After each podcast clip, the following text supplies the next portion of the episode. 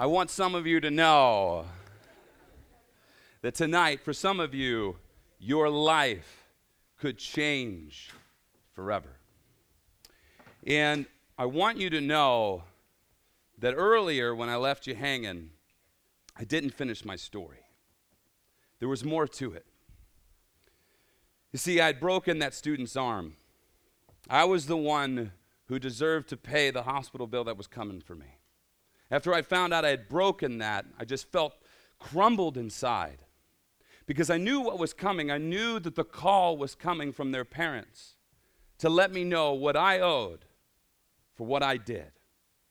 And as I got that phone call from that mom, I picked it up and I said, Christine, I am so sorry.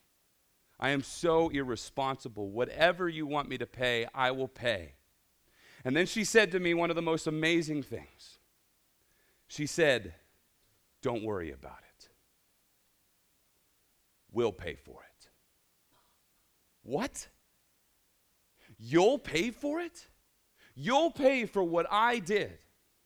You'll absorb the cost for what I am clearly responsible for. And she said, Yes, we will cover it. We will cover the entire cost.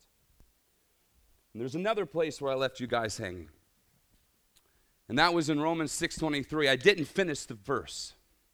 It says for the wages of sin is death, but the gift of God is eternal life through Christ Jesus our Lord you see that we are sinners who have sinned against a perfect and holy God. And our relationships are broken because of the sin and the evil that's in our own hearts. We deserve to pay for what we've done. And what we need more than anything else in the world is a Savior, someone who is perfect for us, someone who's willing to absorb our debt, someone who loves us so much, even though He knew we would never love Him back that he wouldn't wait for us to love him. No, the Bible says in 1 John 4:19 that we love because he first loved us, that he made the first move. You know, earlier when I talked about the button that you could push that would get rid of all of the evil in the world, some of you were like, I will push that button until you discovered that there's actually evil inside of you. So, how in the world do you get all rid of all of the evil and all of the sin in the world while maintaining you?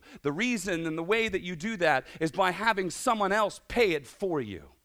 And I have good news for you tonight. There is someone, and his name is Jesus. His name is Jesus. You see, guys, Jesus lived the perfect life. You know, the imperfect life that we, you know, the perfect life we pretend to have, the way that we filter everything through our Instagrams and our Snapchats and all of the things that we post that we want people to see the real us. But what we know is that we're hurting beneath the surface. What we know is there's something broken in our heart. Jesus didn't need no Instagram filter on his life. Jesus didn't need to pretend to be perfect because he was perfect. For imperfect people, Jesus loved perfectly. Where we were broken, Jesus was whole. Where we fell short, Jesus closed the gap. And the only hope that we have in being made right with God is for the perfect Son of God to step out of heaven, to come into our skin and willingly take and give his life for the price that we deserve to pay. You see, guys, he healed the sick, he cleansed the leper, he stood for the injustices of the world, he cared for children, he opened the eyes of the blind, he comforted the outcast, he called the unqualified, he pushed back against religious people. He honored his father and mother. He told the truth. He never cheated. He lived a perfect life, and then he laid it down. Why? I will give this to you abundantly and clearly as I possibly can because he loves you. Because he loves you. You guys have any idea how loved you are? Do you have any idea how loved you are? And sometimes when we think about God's love, we think about in a very reckless way. He has this reckless kind of love. And when we think about reckless people, what we think about with them is that they take what they have and they squander it and they use it in ways that we never would, that it looks almost irresponsible.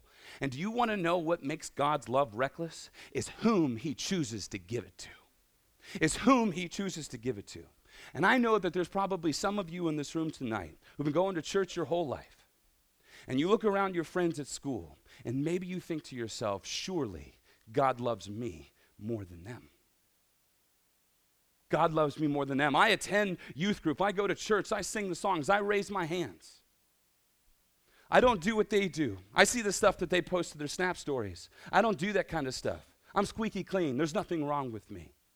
But let me tell you something real quick is that God loves you with the same passion and intensity and degree as he loves a prostitute who's given away her life and her body over a thousand times on the Las Vegas Boulevard. That's the kind of reckless love that God has and maybe there's some of you in this room tonight who think that you're too far gone, that you've done too much that God cannot forgive. That you look around at your friends and you think that they're perfect in the way that they live their lives, and you can say, I would never be like them. I can never do that. Do you understand that the Christian faith, eh, the first step is recognizing that you're screwed up and that you're broken and that you need God? That God loves you, the person who doesn't think they're that lovable because of the things that they do and the not religious stuff that they do and the way you give yourself away. You think that God can never love you, but let me tell you that you underestimate His love. That He loves you with the same intensity and degree that He loves a, a missionary over in China who's given their lives to serve orphans and widows. That's the kind of reckless love that God has for every single one of you in this room.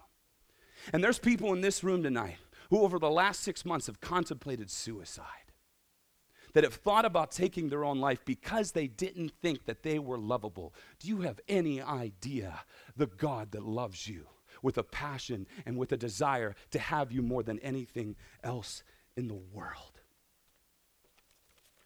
You see, guys, Jesus lived in perfect harmony with, the, with, his, with his Father and with the Spirit. One God in three persons.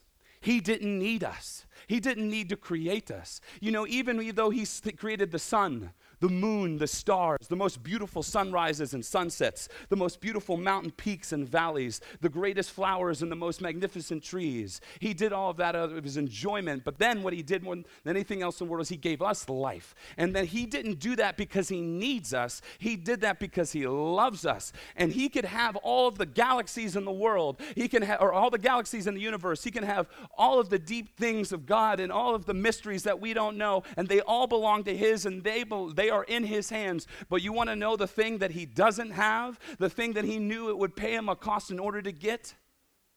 You. You.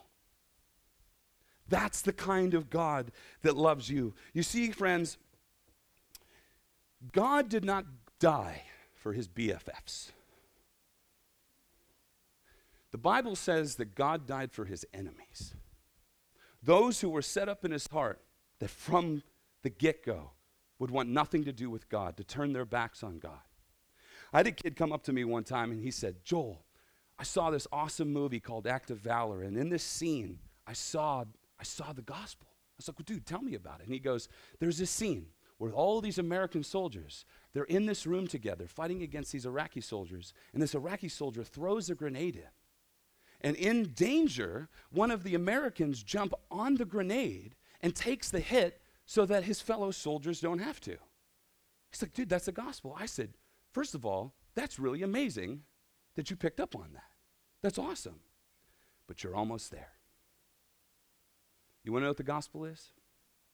The gospel is a room full of ISIS soldiers, and one of them drops their own grenade, whether on accident or on purpose, of their own undoing.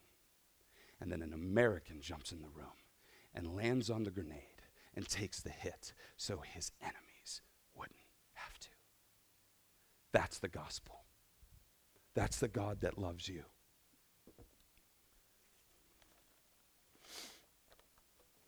Jesus of Nazareth, he lived a beautiful life. We've seen that. He said amazing things about himself. He said he was God with skin on and that he could heal the sick.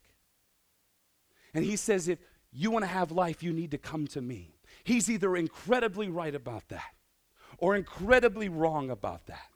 Or you're either incredibly right about that or incredibly wrong about that. There is no middle ground. We need to make our choice. And the religious leaders didn't like Jesus. And so they plotted to kill him. And they arrested him one night. And he was betrayed by one of his own friends that he was close to for many years. And they brought him to the Jewish courts, but by their law, they couldn't kill him.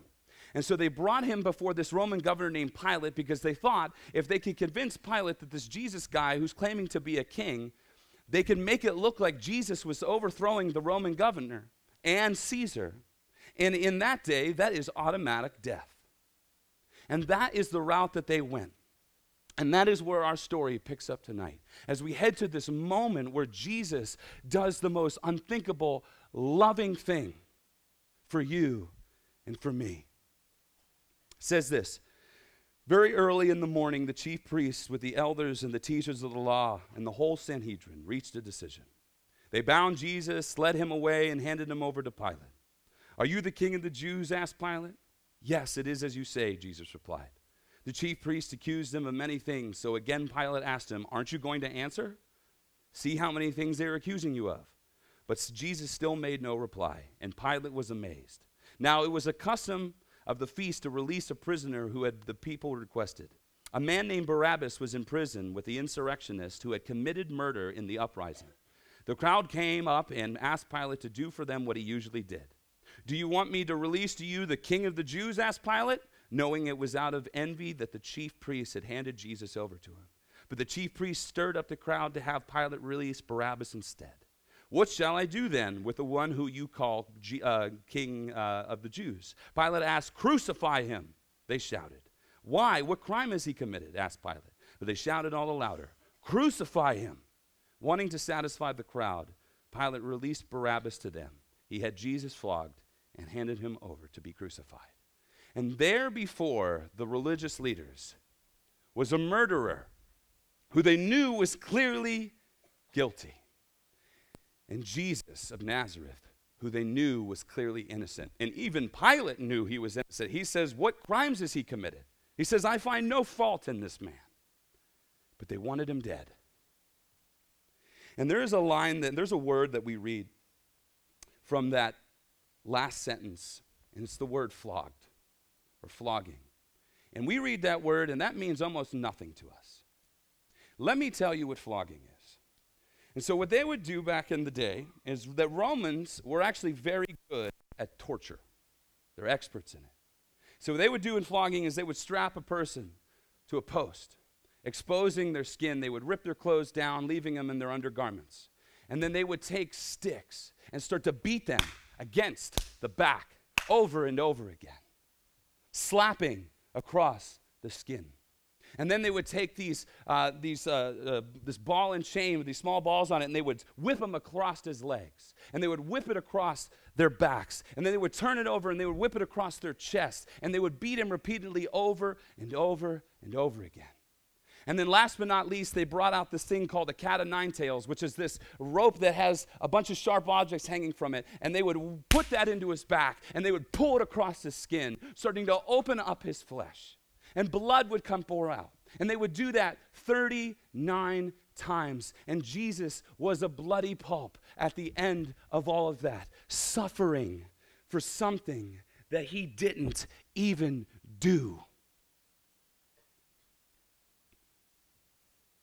And then it said, The soldiers led Jesus away into that palace and called together the whole company of soldiers. They put a purple robe on him and they twisted together a crown of thorns and set it on him. And they began to call out to him, Hail, King of the Jews!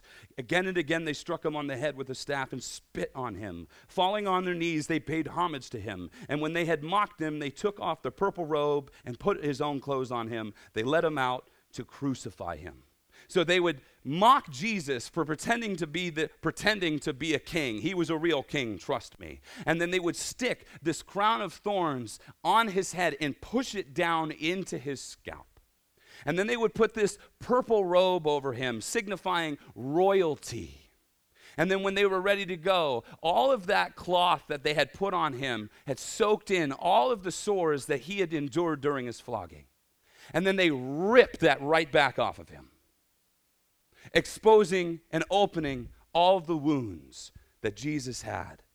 And they led him out to be crucified. And what they would do with the crucifixions, they would make you carry your cross from the temple all the way up to a place called Golgotha, where this was a public humiliation for all the world to see that if you were to go against Caesar. And, and what they would do is they'd make you carry your cross, but Jesus was so exhausted and he was so beat and he was so bloodied from the pain that he endured in his flogging. They had to pull out of this crowd a guy named Simon of Cyrene. And Simon helped Jesus eventually get up to Golgotha, this long trip. And what they would do is when they got him there, they turned the beam over and they would place Jesus on his back and they would spread out his arms. And they would take nails and they would place it over his wrists. And they would start to strike.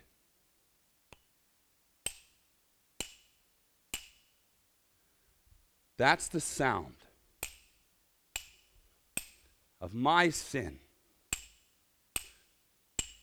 and your sin being nailed to the cross. For every time you stabbed your friend in the back, for every time you've sent an inappropriate Snapchat, for every time you've gossiped against somebody, for every time that you've given yourself away to someone who wasn't your husband, who wasn't your wife, for every time that you have used your religious church attendance to make yourself look good before God. Nailed to the cross. And it would stay there. And the part about crucifixion that's the worst is that a person wouldn't die by the immediate death. What they do is they would string you up and nail not only your wrists into the cross, but also your feet as well.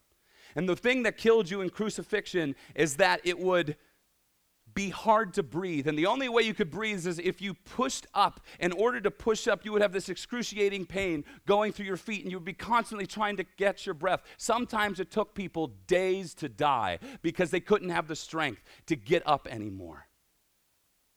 And that is the pain that the Son of God bore for me and for you on the cross. See, you guys think you know what sin looks like. You think you understand what sin might look like. But let me show you what sin looks like.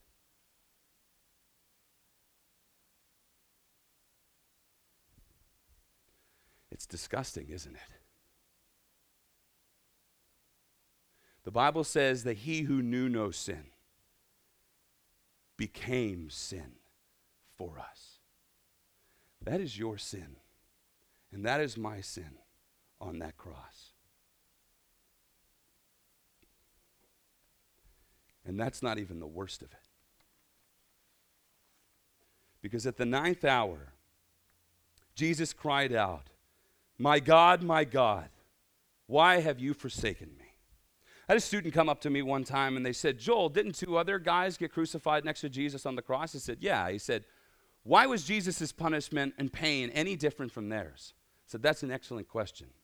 Because something was happening to Jesus on the cross in a very spiritual and emotional way that is more devastating to him than any of the physical punishment that he ever endured from the floggings and from being on the cross.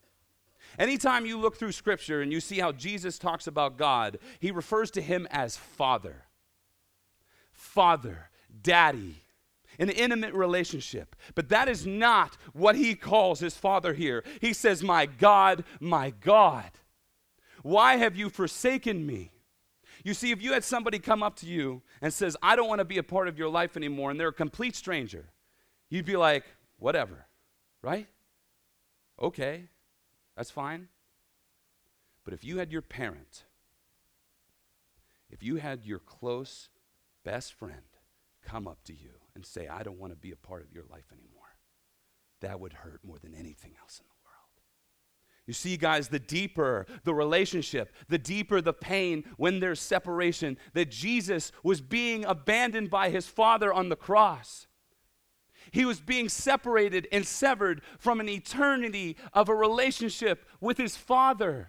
And he was feeling the deep pain of that. Jesus bore hell for you on the cross. You want to know what hell is? Hell is a life apart from God that goes on forever and ever and ever, and you're separated from the very perfect, perfect, and loving God who's the very source of love, life, happiness, and joy. And that is what Jesus experienced on the cross for you and for me.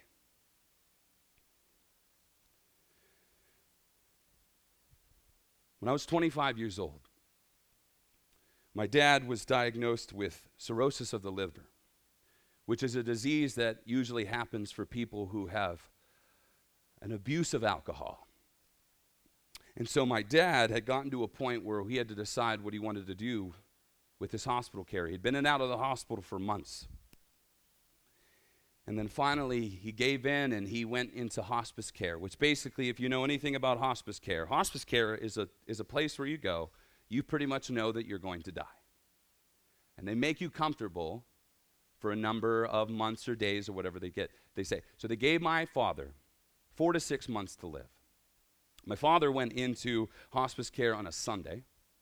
And then I had a conversation with him on a Thursday. I was telling him about I was getting ready to go to Haiti and I was excited about the trip and all this stuff. And, and we finished up our conversation. We hung up the phone. Little did I know that that was going to be the last time that I ever talked to my father.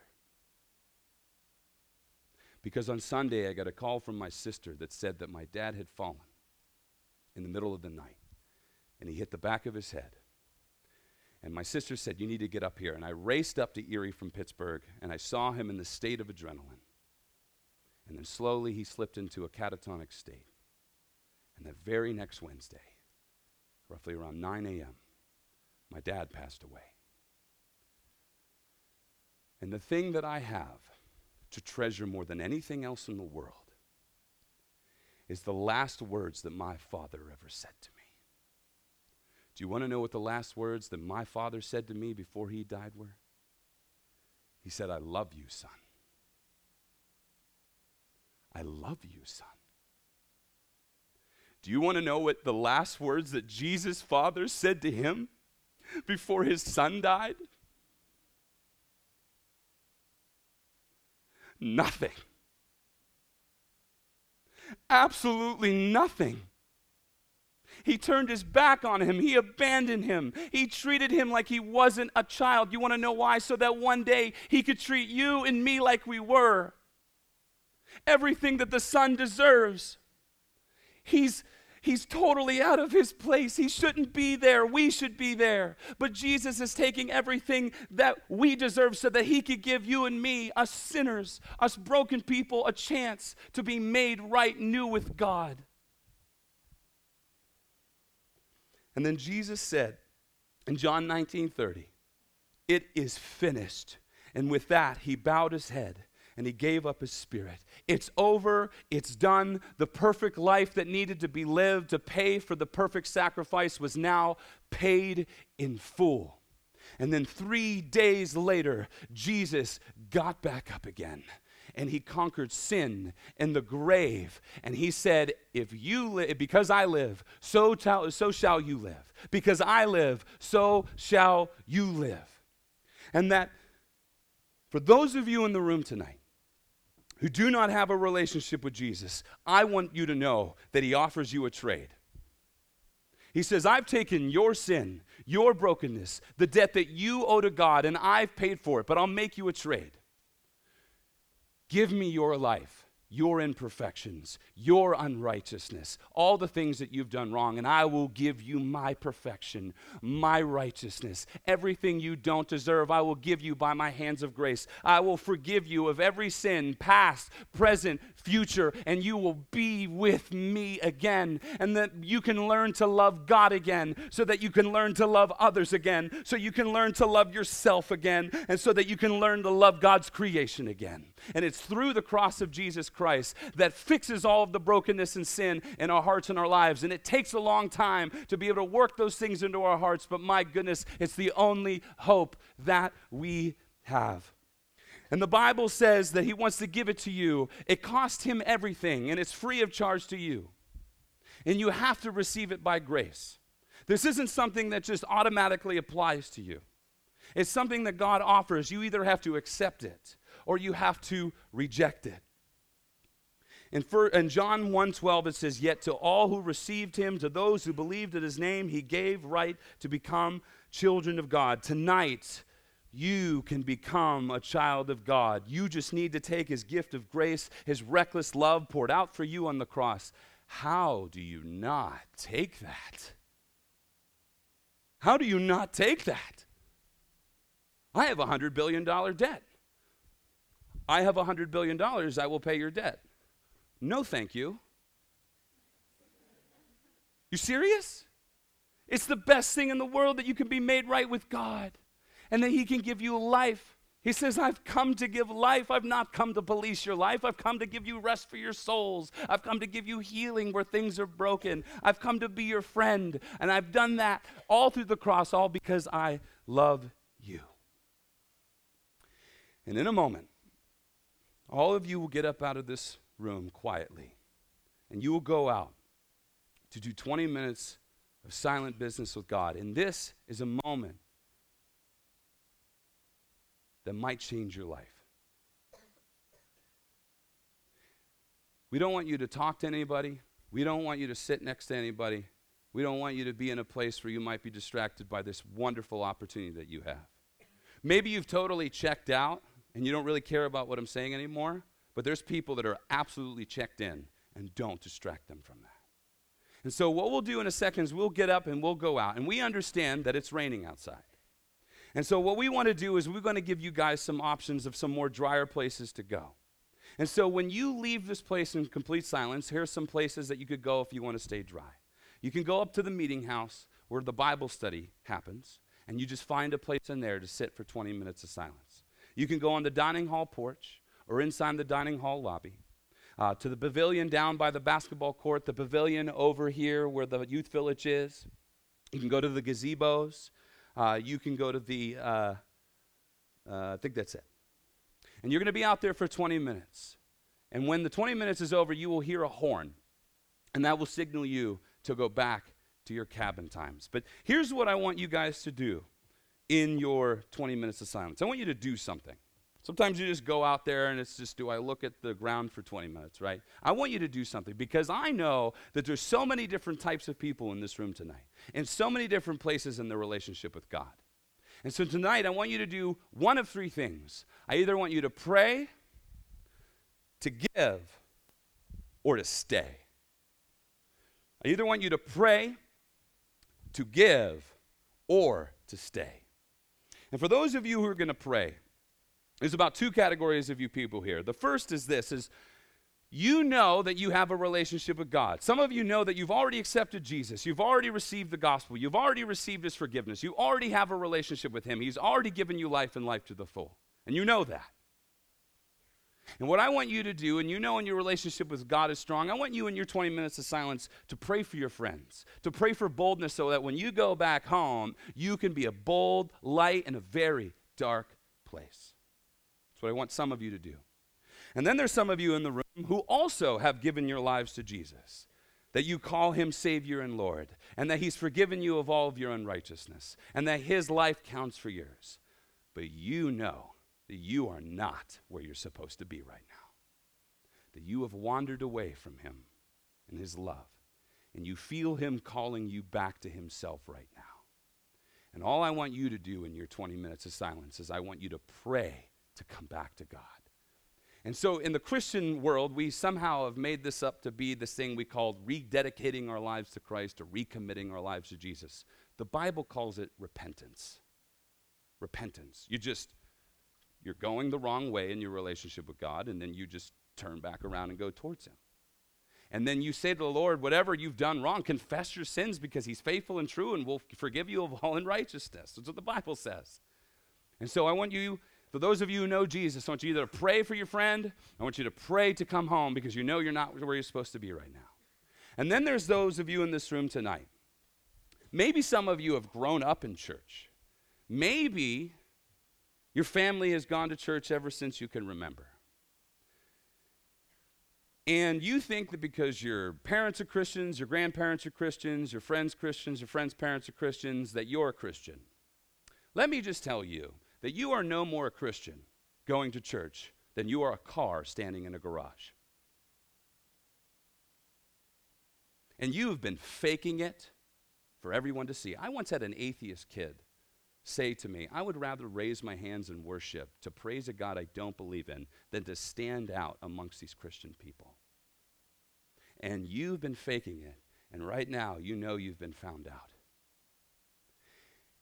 And what I want you to do, as you recognize in your heart that you don't have a relationship with Jesus, you do not have one, it doesn't exist.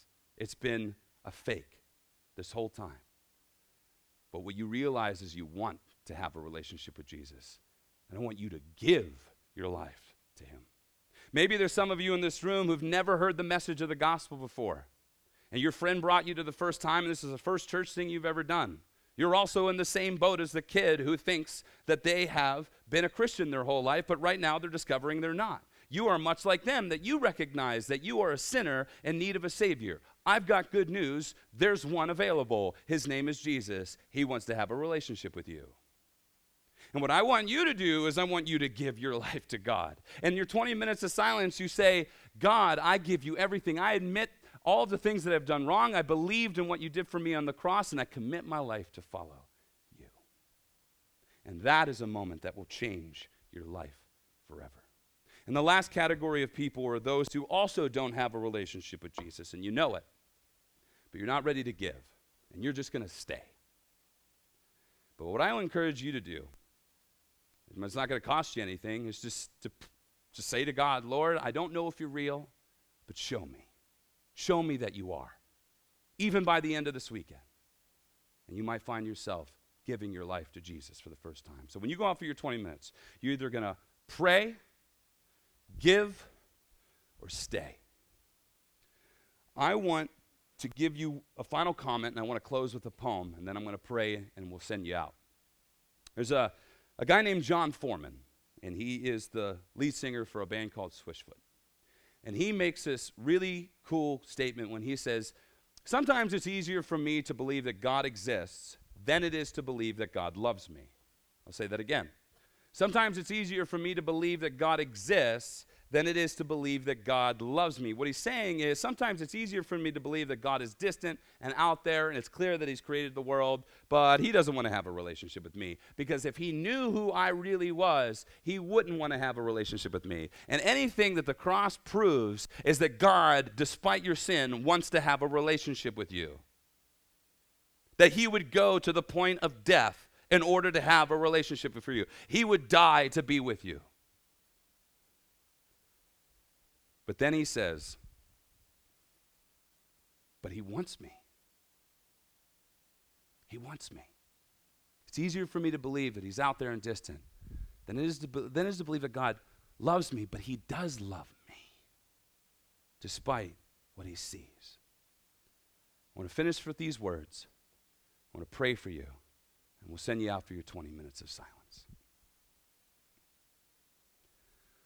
Who will see your darkened heart and not draw back in fear? Who can fill your soul with awe when you feel him drawing near? Who can look past all your sin even though it's bright as day? And who can see your wickedness and choose to love you anyway? It is he who ate with prostitutes and those not understood it is he who loved those left outside when no one else would. It is he who calmed the raging seas when words with words that were so few. And with those same soft-spoken words he'll calm the storm inside of you. He's taken on so willingly the debt that we were meant to pay. He took the cross to bring us back even when we'd gone astray. Who died the death you should have died so that he could give you life. Who rose again up from the dead, turning darkness into light. Just ask of him and he'll forgive. He says just what he means. He took the fall and took it all so that he can make you clean. Who gives to you so graciously a gift you should not touch, but decides to die to pay the price because he loves you just that much. He's Jesus Christ, the saving one, the Lamb of God, the Father's Son. He'll break your chains, He'll res- rescue you. He'll fix you up, He'll make you new. So give him your life. He'll take control. He'll fill the void. He'll make you whole. So come now, child, and find your place at his table of unending grace. Receive his love and be set free. And become the person you were meant to be. Lord, I pray for these students tonight as they go out to either pray, to give, or to stay. that in all these ways that you would meet them where they're at. Remind them of their, your love for them. No matter what they've done, you still want them, and the cross proves that. And the resurrection proves that. So, Lord, be with them now. Speak to them in the silence. But may your voice speak the loudest. Be with them, Lord. In Jesus' name, amen. You may stand up and please exit in silence. Thanks for listening to audio recorded at Laurelville 2017. Feel free to share this audio, but please do not alter the content in any way. Laurelville is a ministry of the Pittsburgh Kids Foundation. For more information, visit us online at pittsburghkidsfoundation.org.